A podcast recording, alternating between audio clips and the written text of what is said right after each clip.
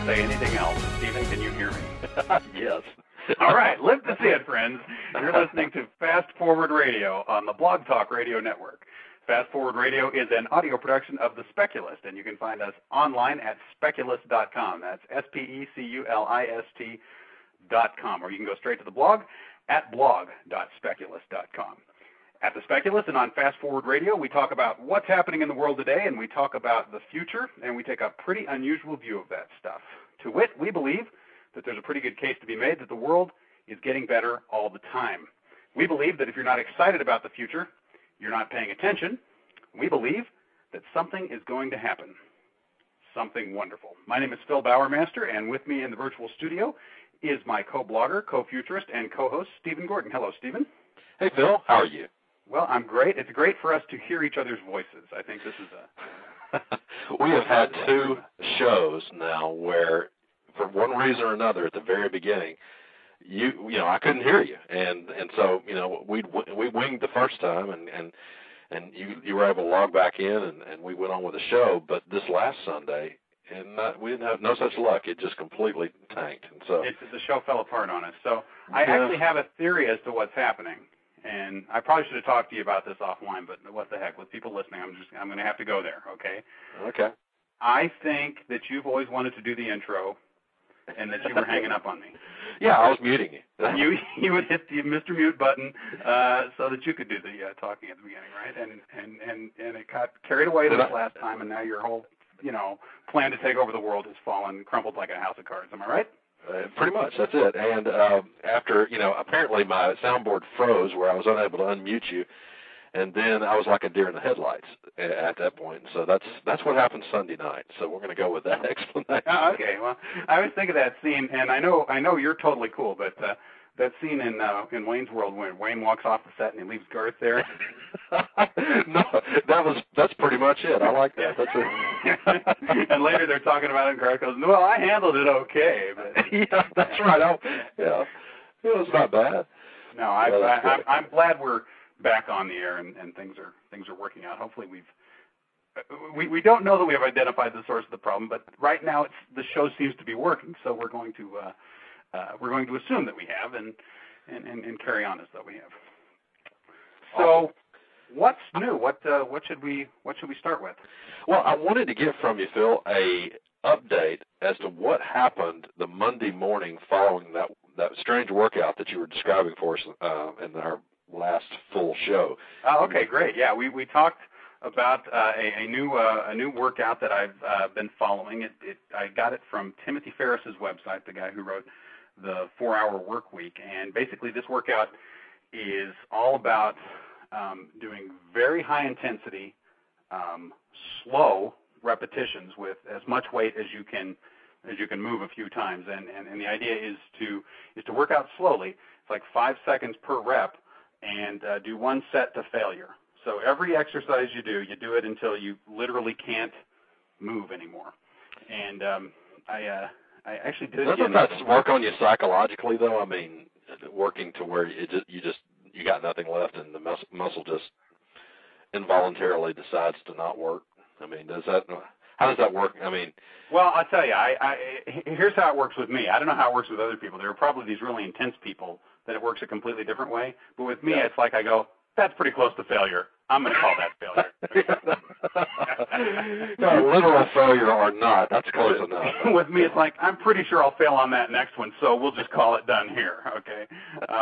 So I'm not quite as, you know, maybe if I were younger, I would push it to absolute failure every time. But yeah, I reach this point where I'm going, if I'm pretty close, then we'll count that as failure. But even doing it like that, even maintaining the something less than purity in the workout, it is devastating, the effect. And I had said last Sunday that I felt like I wasn't sore, but I was going to be sore. And in fact, It was like still another day later before I actually just felt it. I woke up the next morning, I was just like, wow. And it's not even like sore. It's like just run over, you know, the old steamroller, just completely wiped out. But I like it. It's a good feeling, and you can do the whole thing fairly quickly. So I'm gonna stick with it for a month or so and just see if I can I don't think I'll be able to claim what Timothy Ferriss did, which was that he put on like 34 pounds of muscle in 30 days. I don't think I'll do anything quite that dramatic. But then again, I take a little off the requirement to go absolutely to failure every time. But I was telling Soraya, telling my wife, one of the requirements of this is that everything you do, you write it down, right? So you want to keep very careful track of, you know, how many pounds, how many repetitions, and did I complete a full repetition within the set? Or you know, what was it like? Did I do 4 plus 1 that didn't quite make it, or whatever? And I was explaining to her that by the time I got to the last 3 or 4 exercises, you're supposed to allow like 2 to 3 minutes in between. And by the time I got to the last 3 or 4 exercises, this is how intense this is, I literally could not grip the pen to write for a minute and a half after doing it. I'm just my hand just wouldn't work. So I thought, well, this is, it's pretty intense. If I'm not going to, even if I'm not going to get the huge bulky, Incredible Hulk body, I can at least, that's a pretty good story to tell. I worked out so hard, I couldn't work my hands. So, I couldn't make a fist. I want to tell you the sorest I've ever been in a workout like that. I a couple of days after the workout, I couldn't shampoo my hair. I literally kind of held my hands up next to the side of my head and then shook my head back and forth as if I was saying no, I just couldn't move my arms. It was that bad. But yeah, I'm with you. I know about that feeling. I just haven't. Yeah. That's a bad feeling. I don't know if we probably should move quickly away from this, because after all, this is a show about the future, not two old guys talking about how hard it is for them to lift weights. But hey, that's pretty good, entertaining stuff too. What we need is Michael Darling to compare notes with us, because I know actually his deal is tennis, and I think rather than lifting weights till he can't move his arms, he likes to play tennis until he blows his knee out. That's always his thing. But he's not with us tonight. He's on vacation. So to our friends in the chat room, you're going to have to talk amongst yourselves. Stephen and I will do our best to occasionally throw in a comment, but we don't have our chat host with us tonight. So, oh well. Michael, if you're listening, hope you're having a good time up there in the mountains, and come back soon, because we need your input. But he didn't leave us completely empty-handed. We don't have a chat host, but he did give us a nice list of topics to discuss tonight, and I think we'll probably touch on some of those a little bit later. But before we do any of those, I want to give an update on our race to the White House Fast Forward Radio coffee mug competition. That's right. I've got a winner. I'm going to declare a winner tonight. That sounds great.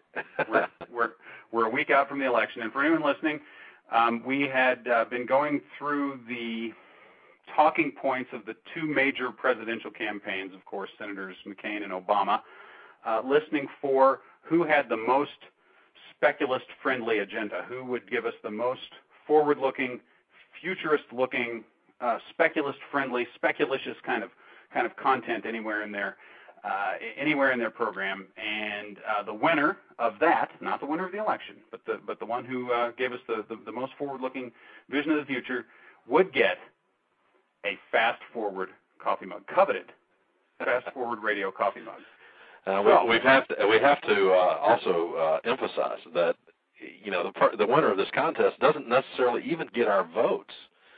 We could say yeah, that's definitely the. In fact, when I tell you who won, you will say, that's right, that person did not get my vote. Okay. Let's because we've got a dark horse surprise winner here. Okay, this is our October surprise.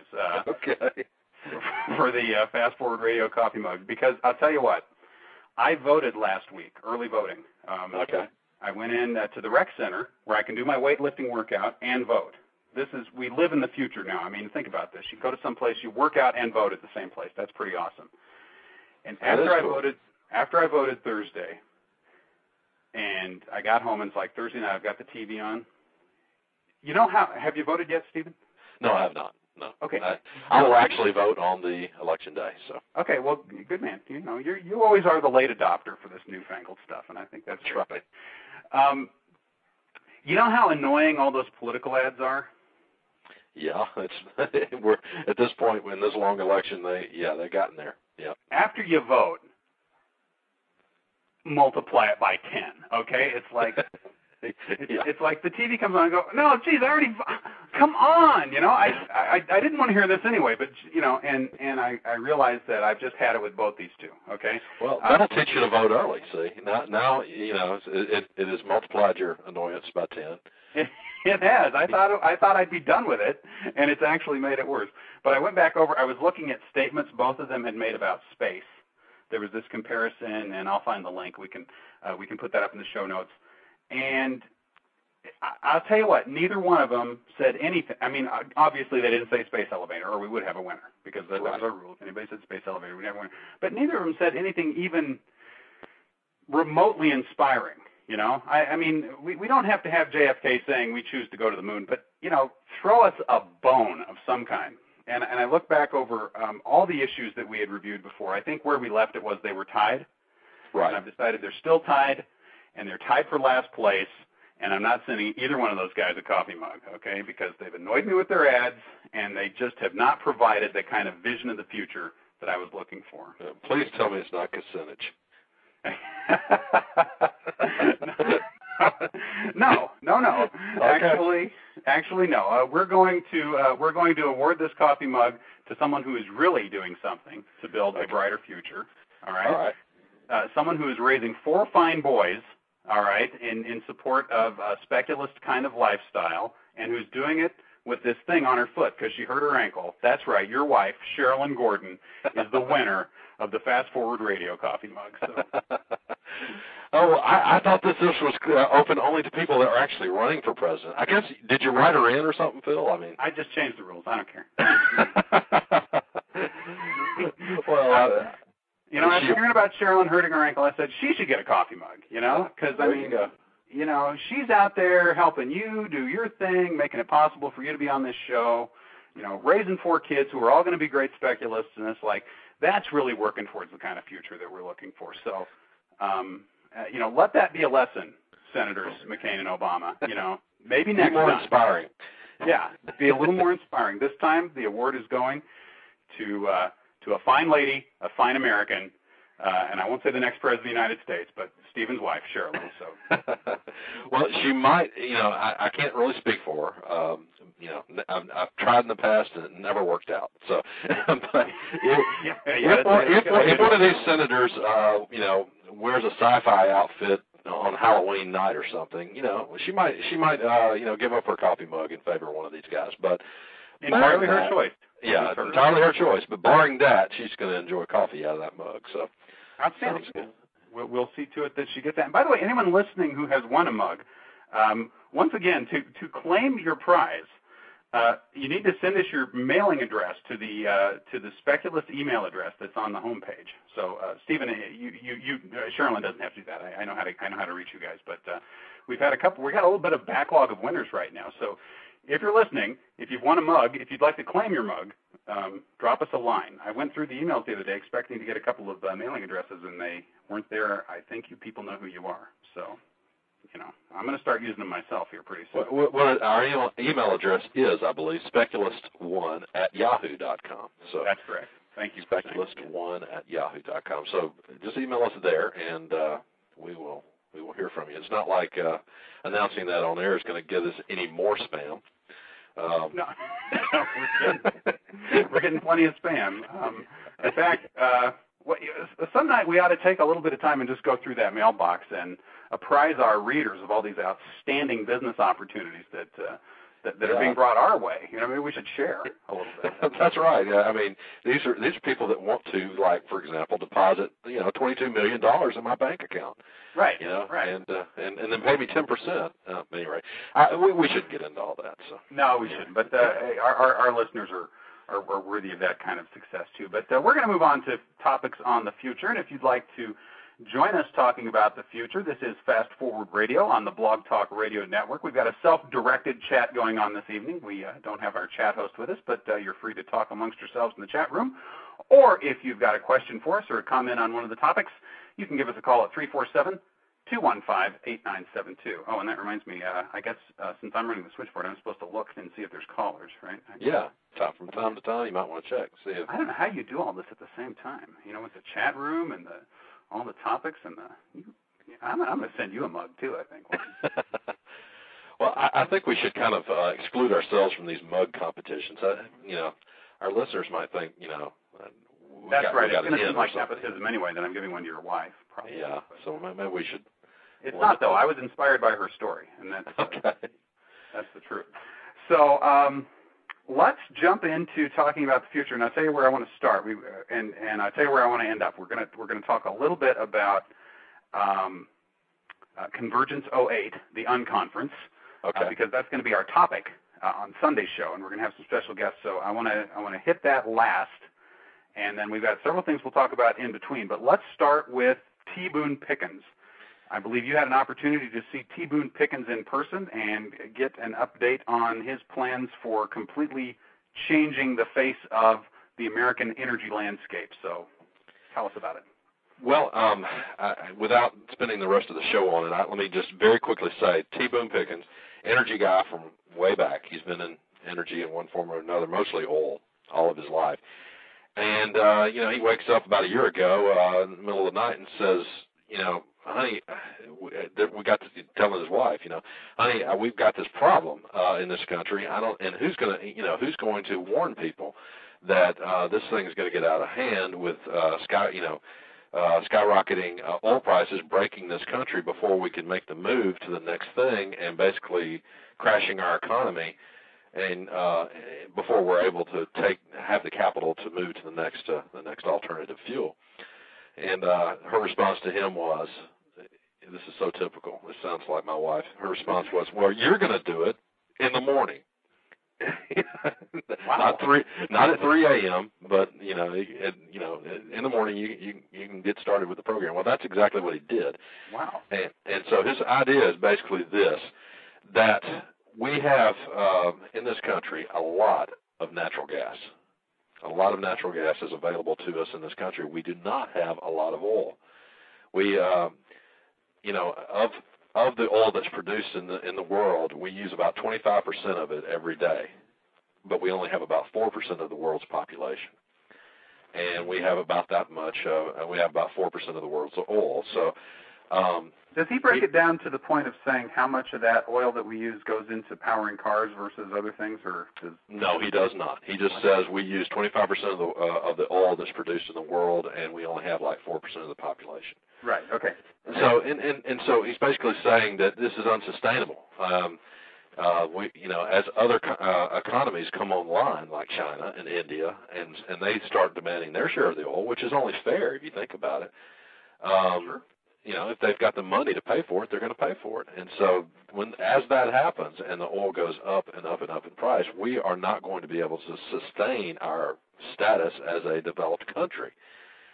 And in response to what is happening, Russia and even Iran, which has all this oil, they're moving their populations to natural gas automobiles, compressed natural gas automobiles. He says it's a wise move. That's what we need to do. This is a mature technology. We've got it available now. We don't have to develop batteries like for the electric cars. That's been a very tough thing to do. Right. Develop batteries for electric vehicles and things, and he says, you know, we've come a long, long way in that, and I do believe that'll be a coming thing. But as for moving to something today, here is what we have available to us today.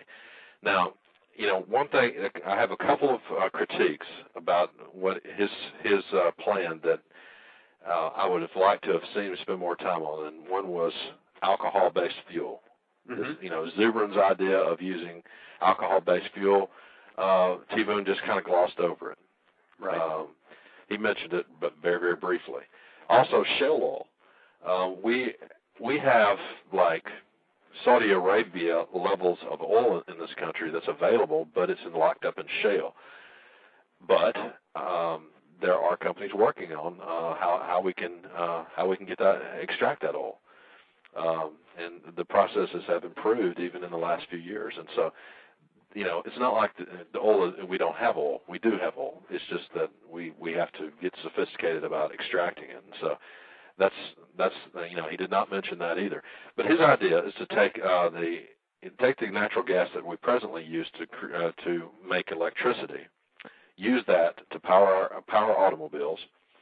Obviously, we need a new automobile fleet, and then we would count on other sources of for our electricity. His idea is wind and solar. So, okay, go ahead, keep going. And the problem with wind and solar is that the wind doesn't always blow and the sun doesn't always shine, and that's you're back to the battery problem, aren't you, T-Boone? Huh? Yes, you are. And so I was very interested in reading this article today in MIT's Technology Review. We may have an answer for T-Boone, how we do this, where you know we can get our electricity from the sun and from wind, and then use it any time of the day or night or when the wind's not blowing or whatever. So what's the idea there? What are they proposing? The idea here is. This guy's just great. I love his theatrics as he's making this announcement. I'm going to show you something I haven't shown anybody yet, said Daniel Nasiera, a professor of chemistry at MIT. So he's up on stage telling, you know, a symposium this. I'm going to show you something. And then he cranks up a video. And can you see that? He says, exciting, pointing to bubbles rising from a strip of materials immersed in water. Oxygen is pouring off this electrode, and then there's another electrode saying, hydrogen is coming off the other one. This is a future. We've got the leaf. And what he means by that is that he is extracting hydrogen from water the same way a leaf does through photosynthesis. And I think we've seen something about this, right? Yes, we have. This is new, and the reason this is new is that he's using different catalysts that have not been used before. Oh, okay.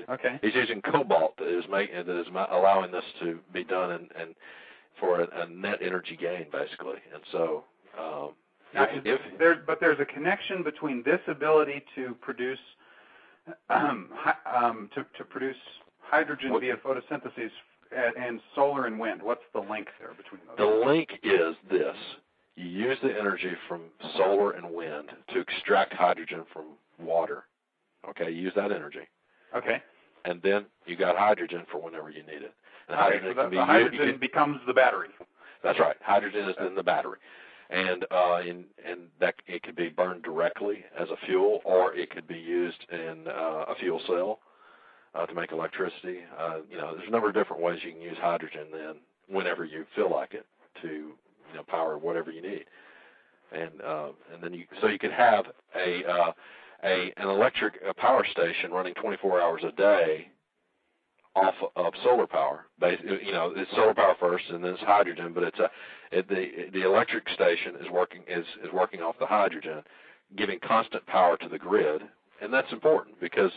If you get a certain percentage of solar on the grid, above, I think, say 25% of the grid, then all of a sudden you've got this huge problem because you got huge power fluctuations between when the sun's shining and when it's not. And so this is the way to store the power and to have a steady stream of power being added to the grid at all times. So, although on that issue, I believe we had something, one of the topics that Michael had sent us is this idea of a smart grid that is actually able to process that load a lot better than the grid that we currently have. This is a model that some folks in the utility business are currently looking at, which is the ability, if you're let's say that the photosynthesis producing hydrogen notion doesn't pan out, how do you deal with the fact that you're going to have a lot more power loaded onto the grid when the wind's blowing or when the sun's shining than when it's not? This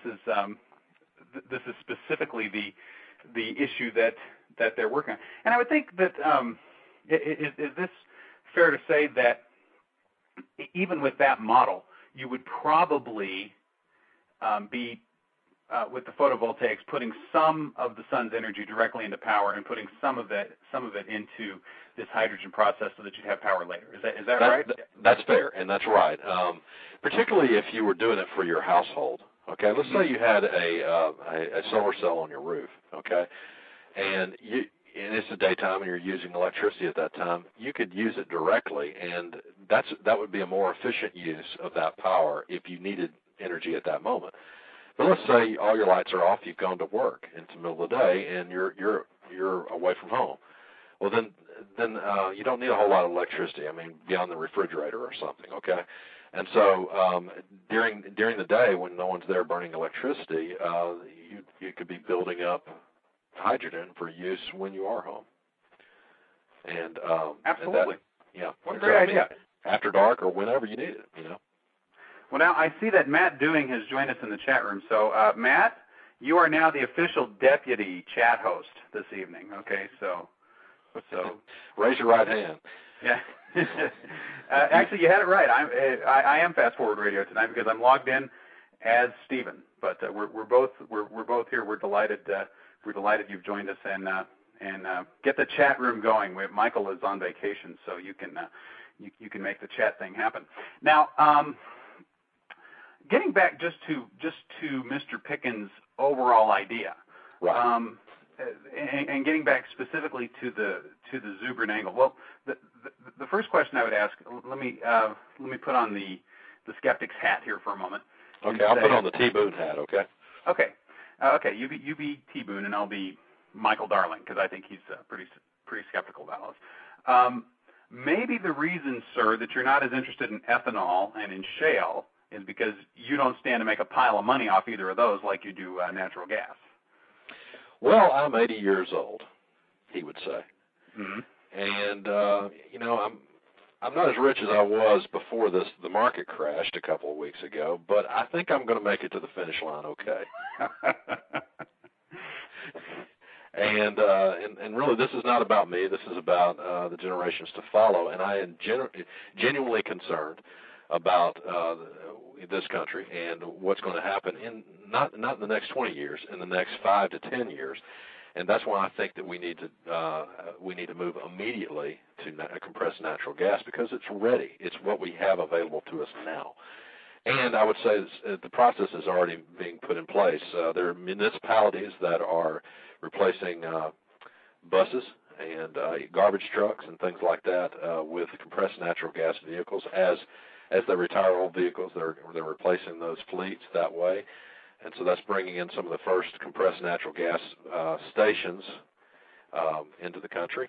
And there are also about half a dozen long-distance truck lines that are beginning to look at the possibility of going to compressed natural gas. Now, why would they do that?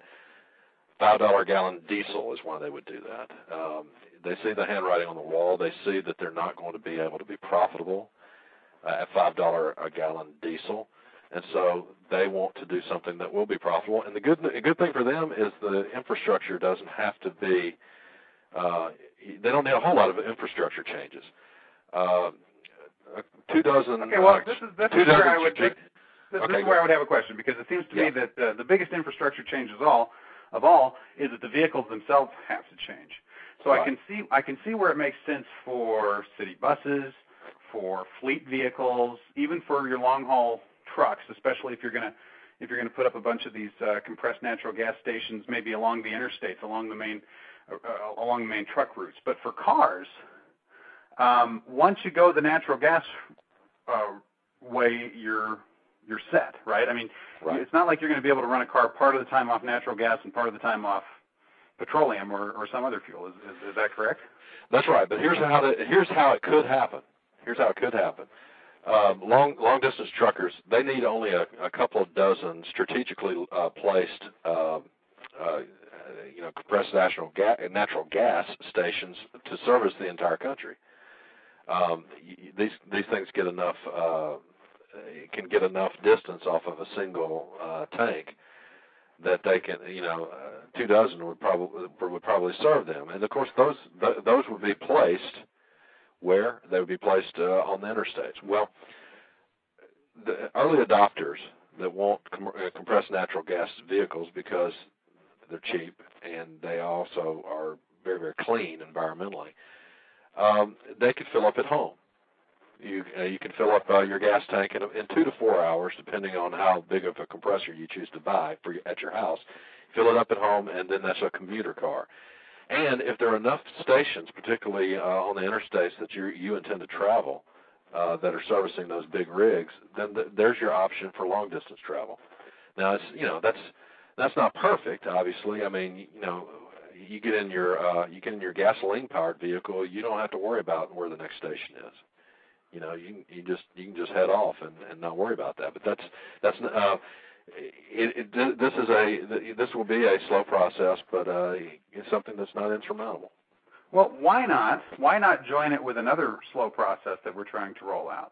And that would be, why not take all that natural gas, down-convert it to either methanol or ethanol, and let it be a fuel that would then run in a flex fuel vehicle, which all the cars in the country potentially could become flex fuel vehicles, and it would just be a matter of getting that fuel out to the gas pumps. Why not do it that way?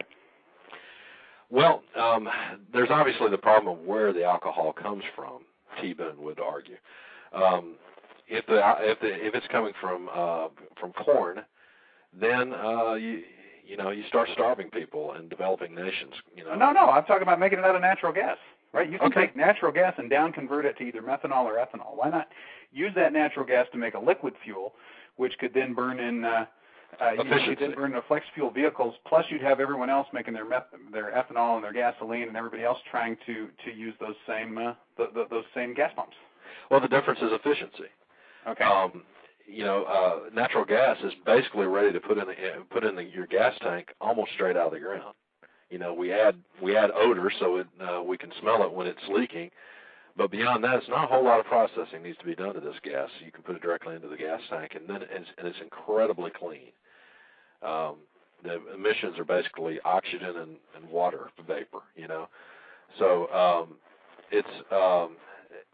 natural gas is superior for that reason. Obviously, you wouldn't be able to burn natural gas in a regular vehicle, though. And so you have a point there. So, perhaps you could use natural gas to up the alcohol fuel supply, but you at that point you start adding to the cost of the fuel. Okay, well, let me just say this is Fast Forward Radio on the Blog Talk Radio Network. We're having a kind of a virtual debate with a virtual T. Boone Pickens about his intriguing idea for using wind, solar, and natural gas to change the energy landscape of our country. And if you'd like to join us, we've got the live chat going now with our special guest chat host, Matt Dewing, or you can give us a call at 347-215-8972. So my response to that would be, actually, maybe, Stephen, I'll just ask you to take off your T. Boone hat. Now, are you buying all this, or what do you think? Well, yeah, I'm buying 90% of what T. Boone has to say. I think that alcohol is promising, and probably as promising as natural gas. I guess I should say, as for full disclosure, that I live in Shreveport, which is on top of the largest natural gas reserve in the United States. So obviously, my area of the country stands to benefit quite a bit. If our country were to adopt T. Boone's plan and move to natural gas, but I think we could adopt. But my point is, we could adopt it either way. It seems to me it comes down to a choice between: do we highly modify the fuel, the gas, to make it into something else, which would then make it compatible with this other plan, or do we modify the vehicle? Right, so that it can, because it's a relatively modest modification that you have to make to a vehicle. It's like $150 per vehicle. You could take a regular gasoline powered vehicle. Yeah, you can take a regular gas powered vehicle, turn it into a flex fuel car. to turn a regular car into a natural gas car, I'm assuming, is a much bigger step, or maybe you don't even do it that way. Maybe you just buy a natural gas car from. No, you don't try to convert it. Well, there are companies that actually can't do that, but it would probably be more trouble than it's worth. The thing to do is to go out and just purchase one brand new, and there's only one that's being sold in the United States right now. It's a Honda. So. Okay. So it really comes down to a question of scaling up the, I guess, the production of liquid fuel, down-converted liquid fuel from natural gas, versus scaling up production of vehicles that will burn natural gas in its purer form. And I would vote for, if it were left up to me, maybe I'm just a. Zubrin got to me, right? Because he talked to me he was on the show. The real Zubrin, not me playing the part. It seems to me that's from the consumer standpoint, that's the easier solution. We get into a flex fuel vehicle, and then you make that natural gas something that I can just pump into my car the way I pump gasoline into my car. That's an easier fix than having to have a completely different kind of car. Now, the big objections, it seems to me, were the two you mentioned, one being efficiency. You're going to lose energy in the process of turning it to alcohol and then providing that alcohol, right. Pushing that out to the pumps. The other one is emissions, because my understanding is that natural gas, as you said, is virtually zero emissions. You get no bad emissions from that. But if you convert that to ethanol, there will be some emissions, not bad, but there will be some. Converted to ethanol, and I think the emissions are pretty substantial. Right. And so that's a bad deal. Right. And, again, you're losing some of the energy by way of the conversion. And so you've lost something there. So and your efficiency has been compromised by doing that. So, Yeah, but either way, it would be good news for the folks in Shreveport. Either way. You're selling all that natural gas for sure. So that's right. Now, how's he coming on his plan? Are people saying, yes, we're all about this, we've got to start building these wind farms, or where is he in the process? Let me get back to Michael's critique. He is personally building one of the wind farms in a place called Pampa, Texas. There is a place already in Sweetwater, Texas, that town has been revolutionized by all the windmills they've got all around there, and Pampa, Texas, just north of there, he's building another wind farm that's similar in size and everything. And Texas is really pushing to build the grid to support this, okay? His idea is this. In the middle of the country, we have tremendous wind resources in the middle of the country, basically from South Texas to northern North Dakota. We could build a network of wind farms and then ship the energy both east and west. Obviously, you have to update your grid in order to do that.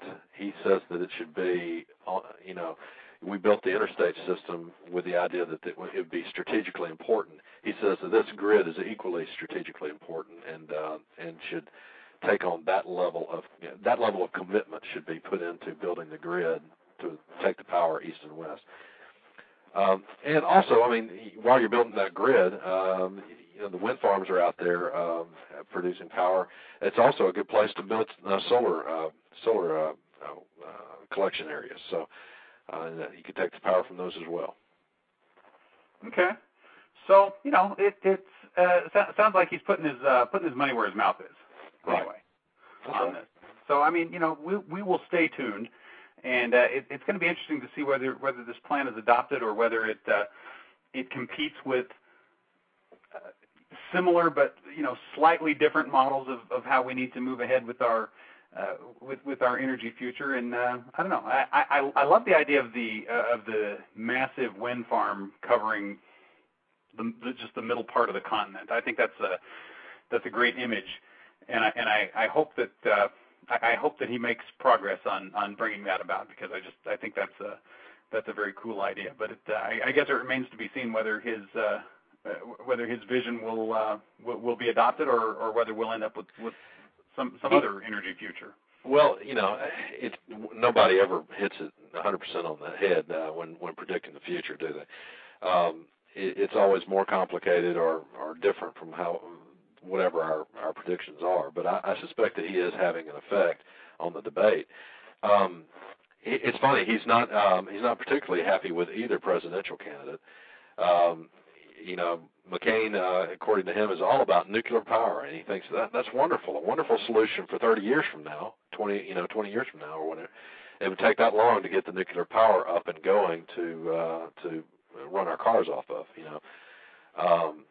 and he says, and Barack Obama says he wants to have within the next 8 years 1 million new plug-in hybrid cars. And he said, Senator Obama, there are 275 million people in this country. 1 million new, 1 million cars that are plug-in hybrids. That's just a drop in the bucket of of what we really need. And so that's not ambitious enough. Yeah, so, more like 10 million, 20 million, 50 million. Hundreds of millions. Right, would be the scale. Yeah. It's the scale we need to be talking about. Well, and so if he's pushing us to think in those big terms, even if none of it gets adopted, he's doing a good thing. Just by opening people's eyes to the scale of the kinds of solutions that need to be put in place. Because I'm not sure that I'm completely sold on his idea as a package, but I completely agree with him with just the notion of the size of what has to happen. And what has to happen is big. But I think there are big things that can happen, and they can come from different directions. And I see in the chat room that Matt has mentioned hydrogen is now getting a cost parity with gasoline in terms of fueling vehicles. And actually, this raised another question for me. It's like, now can you take hydrogen? Can you make that burn in a flex fuel vehicle? See, to me, everything always goes back to the flex fuel vehicle, because if we can put everything into the gas stations that we already have, and burn the fuel in the vehicles that we already own, it seems like we're that much farther ahead of the game. But that may or may not turn out to be the case. Even if it doesn't turn out to be the case, I think hydrogen is key for our energy future, either by way of the storage technology that you were talking about that MIT has mentioned. Ultimately, I think through nuclear fusion, which is the long-term future of energy. Eventually, we'll get there. And when we have nuclear fusion, we will have the true hydrogen economy that we look for. But an interesting interim thing might be something we've talked about before, which is this odd and some would say impossible technology that's being touted by a company called Blacklight Power. Right. And they if these guys are right, then everything else will be moot. Well, I think so. That's true. They might even their method of producing energy might even keep us from needing nuclear fusion in the long run. Because what they do seems to work. I mean, it's by no means the same process, but you get energy sort of in the same kind of almost free environment, right? You get a lot of energy for doing very little, to the point that, by and large, mainstream science and engineering community have looked at this and said, it's a perpetual motion machine, this guy's a crackpot, this thing can never work. Well, I note from a week ago yesterday, Blacklight put out a press release, I don't know if you saw this, but they announced the successful independent replication and validation of their 1,000-watt and 50,000-watt reactors. So, they actually had, who was it that did this? Made by Rowan University. So they had a separate group. They had people that are not paid by them, are not part of them, not part of Blacklight Power, a completely outside group, a university. They said, here's our methodology, here's our process, this is how we're doing this. So Rowan University, their technicians, they said, okay, they put the thing together and it works. They're getting 1,000 watts from the 1,000-watt reactor and 50,000 watts from the 50,000-watt reactor. And I would want to hear from the university. I would want to hear from them their take on what they were able to accomplish. When you got something as controversial as this, I don't want to hear it from Blacklight. I want to hear it from the university. Absolutely. Yeah, naturally the independent verification is going to be reported by the company who had it done. I mean, right. I can tell you that working in the software business, when we do a third-party benchmark at the company I work for, we'll do a press release, you know, touting those results. However, when that happens, that third-party company produces a benchmark report, an independent benchmark report to show, you know, to verify the results that that are occurring in the that are touted in the press release. So you're absolutely right, Stephen. There should be, and we should look for this. You know, here it is. Here we go. Rowan University's Dr. Jensen has released a report outlining the full documentation of results of the offsite replication and independent testing of the Blacklight process, and it's available. Guess where? For Blacklight Power. Blacklightpower.com. they got the link there, I guess. So I don't know if that gets you as far removed from them as you want, but I presume you can go there. You can grab that. You can grab that report, and at least that report was, according to the press release, produced by them. But I like your I like the sniff test you're applying to that. I think that's very sensible that you know, because potentially. This is a very exciting thing, but we don't want to get excited about this until there is proof, and then a little more proof, and then maybe a little more proof. What is it that the skeptics are always saying about psychic phenomenon? That extraordinary claims require extraordinary evidence. You know, I appreciate them getting more evidence, but I don't think that the evidence amounts to extraordinary just yet. I want multiple independent verification, and I'd like some explanation from somebody as to how this thing works beyond, you know, beyond what we're hearing from the guy who started this company. You know, apparently we've got a thing here that shouldn't work. Well, that's fine. A lot of things that we've done in the past we didn't understand, and we benefited from electricity long before we understood electricity. You know, and drugs like aspirin, you know, right? We've had aspirin for 150 years, and I don't think we understand it quite yet how it works. But or maybe we've just learned the last year or so. But you know, so yeah, we do seem to be getting closer on aspirin. That's an interesting thing. But we, you know, so maybe we will be able to use it and not understand it for a while. But I would like to understand it, or at least have some have somebody that's come forward that's a, you know, mainstream physicist who says, okay, I see now, and then do an independent explanation of how this thing's supposed to work. So, and here's why that's tricky. Actually, before I say why that's tricky, I should say that this is Fast Forward Radio on the Blog Talk Radio Network. We're spending some time talking mostly about energy, but other topics in the future this evening, and if you'd like to join us, you can join our online chat, or you can give us a call at 347-215-8972.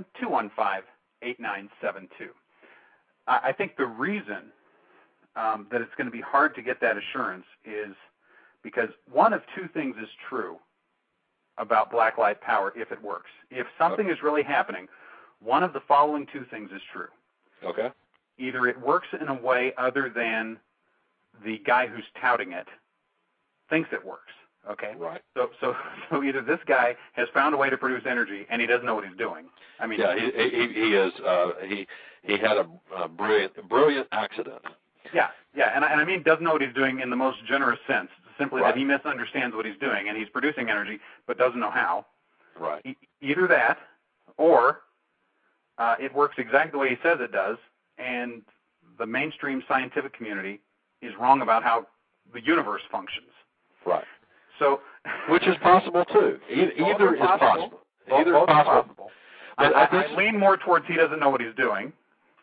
Yeah. Right. But well, actually, I lean towards the third thing. That it's still a big pile of nothing. And no, if it works, assuming it works for a moment. Yeah, okay. I agree. The most likely thing is that they'll look at it and they'll go, "Oh, it didn't really produce any energy."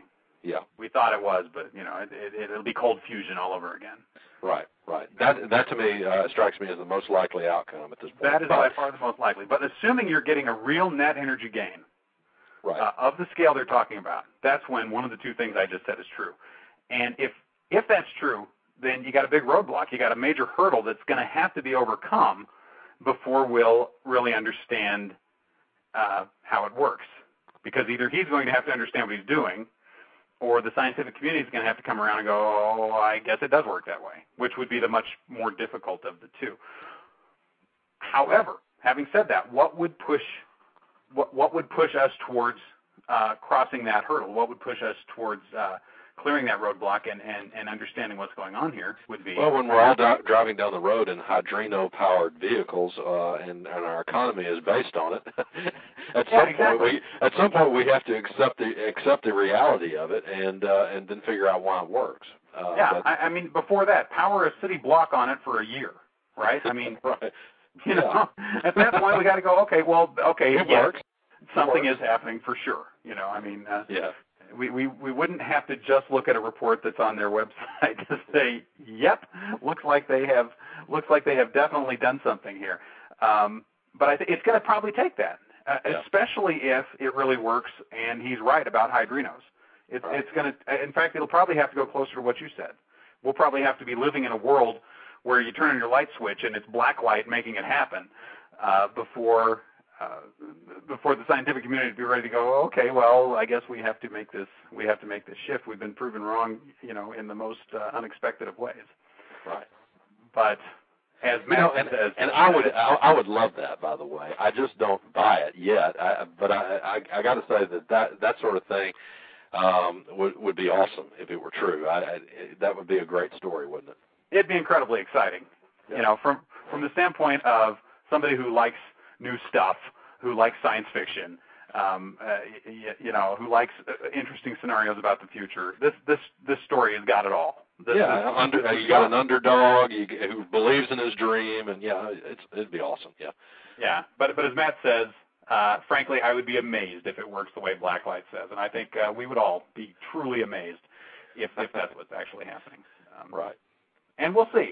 That's the interesting thing. Either they'll start producing power, and one of those two hurdles gets jumped, or we just sort of hear about blacklight every now and then for the next couple of years, and then we don't hear so much. Right. It would seem to me, though, that blacklight is on this collision course with reality. It seems to me that it'll blow up in their faces if it's a big hoax, or it'll be proved to be a actual way to generate power, and we ought to know in short order. It seems to me that we're going to know one way or another fairly soon. Fairly soon, we should know. Well, as Tom points out in the chat room, moving their hydrino theory from academia to practical use is actually not a complicated process and quite easy to accomplish. So we shall see. Actually, I think even getting it into academia might be the hard part there, Tom.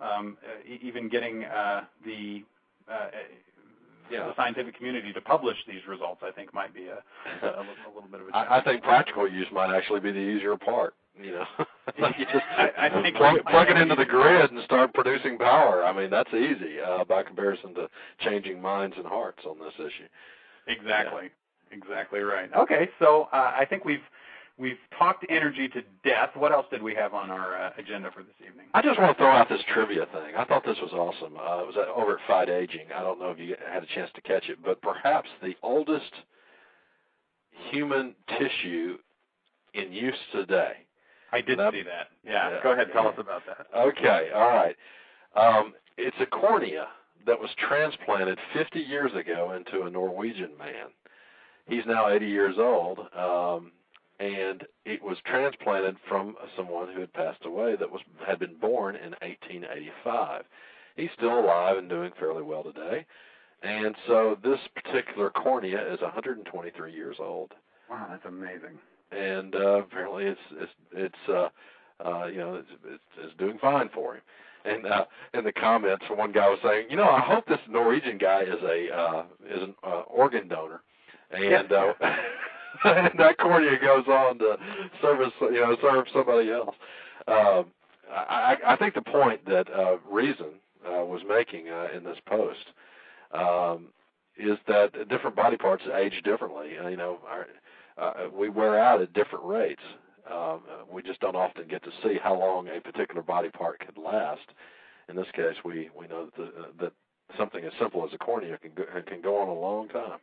Yeah, there doesn't seem to be any shelf life issue for this particular cornea because, At 100 and, what did we say, 123 years of age. At 123 years of age, this cornea is going strong and to all appearances has another good 123 years in it. And what's really interesting about that is living human tissue, 123 years old with an indefinite future in front of it. I had no idea that they were doing corneal transplants in 1950, and I was intrigued to read, I guess, that it was not that new of a procedure even in 1950, and that there could be older corneas out there circulating. But this is the oldest documented human living body part. Apparently this particular recipient is still around and doing well at 80 years of age. So. Right. Yeah. So it's entirely possible that another one has been passed on to someone else who was an organ donor, and that you could have somebody on the third or fourth generation of a cornea. Who knows how long they last? It's an intriguing thought. But what one of the things that Reason wants to point out there is that this is human tissue, right? Because we accept the idea that some organisms can live a long time. We accept that a tortoise can live several hundred years, that a sequoia tree can live thousands of years, that there are organisms that can live a long time, but we're not one of them. Yeah. And he would argue, I think, and does argue, that there's no biological reason, there's no physical reason why we couldn't be one of them. And the fact that a human body part doesn't appear to have an expiration date stamped on it, at least this one part doesn't, just goes to show you that could apply to other parts of the human body, and indeed, ultimately could apply to an entire human organism. Right, right. And it's just a matter of learning how to fix these things.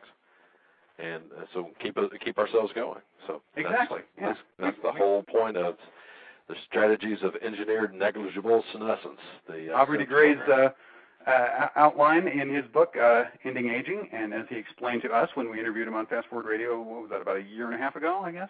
Right. Yeah. The idea of making all of a human body absent an expiration date, the way this cornea is. That's the goal, and I think that the existence of that one body part is a very encouraging sign towards the fact that we will ultimately get to the human body without an expiration date on it. Okay, well, I think we're getting close to our time. I wanted to talk just for a couple of minutes about our program next week, because we're going to have a very special show next week. As you know, coming up November 15th and 16th at the Computer History Museum in Mountain View, California, is going to be Convergence 08.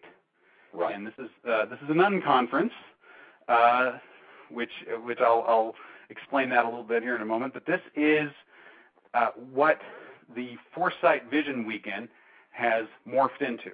The Foresight Vision Weekend has evolved into something bigger than the event that it originally was, and we'll actually have Christine Peterson from Foresight Nanotech on our program on Sunday talking about this event and how we've made this leap from the Foresight Vision Weekend to Convergence 08.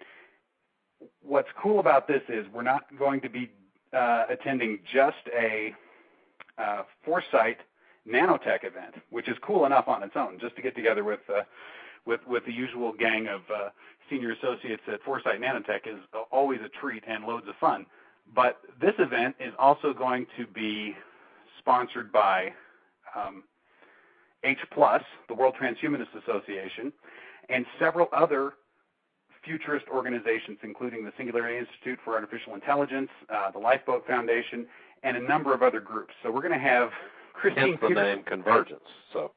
Yeah, thus the name Convergence. They're these different groups who are, I have to say, it's not like these organizations are strangers to the Foresight Vision Weekend. You see many familiar faces from each of these organizations at the typical Foresight Vision Weekend, but this is the first time that the different groups have all had a piece of the action, as it were.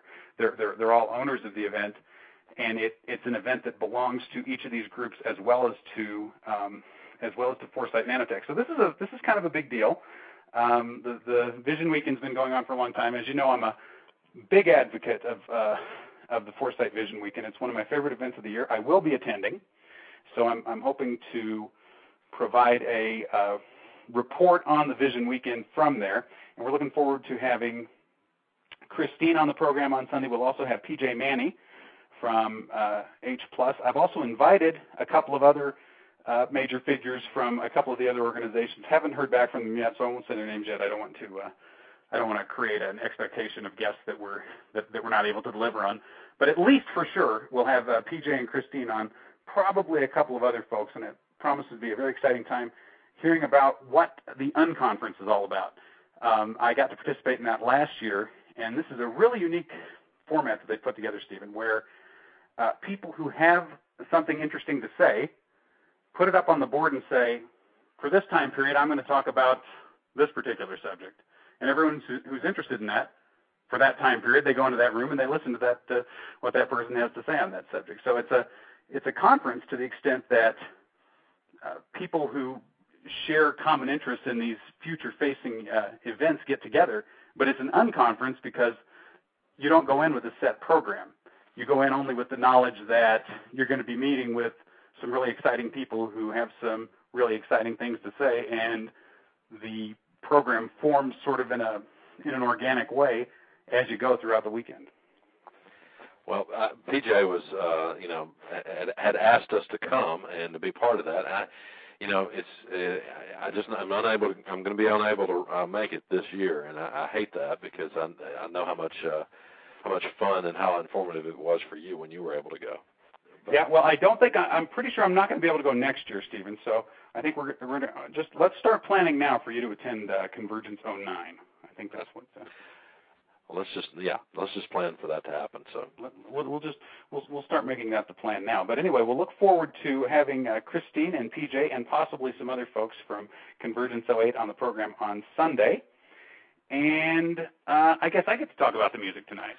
Well, I know what the title and the song is. This is Brannon Hedgegoff and Friends, is the name of the band, and the song is She Took Me Nowhere. All right, She Took Me Nowhere. So we're going to listen to Brannon Hedgegoff and Friends with She Took Me Nowhere. Stephen, thank you very much. It's been great as always. Matt Doing, thank you, and thanks to all our friends in the chat room. And to everyone listening, we look forward to being with you again this Sunday to talk about Convergence 08 on the next Fast Forward Radio. Until then, good night.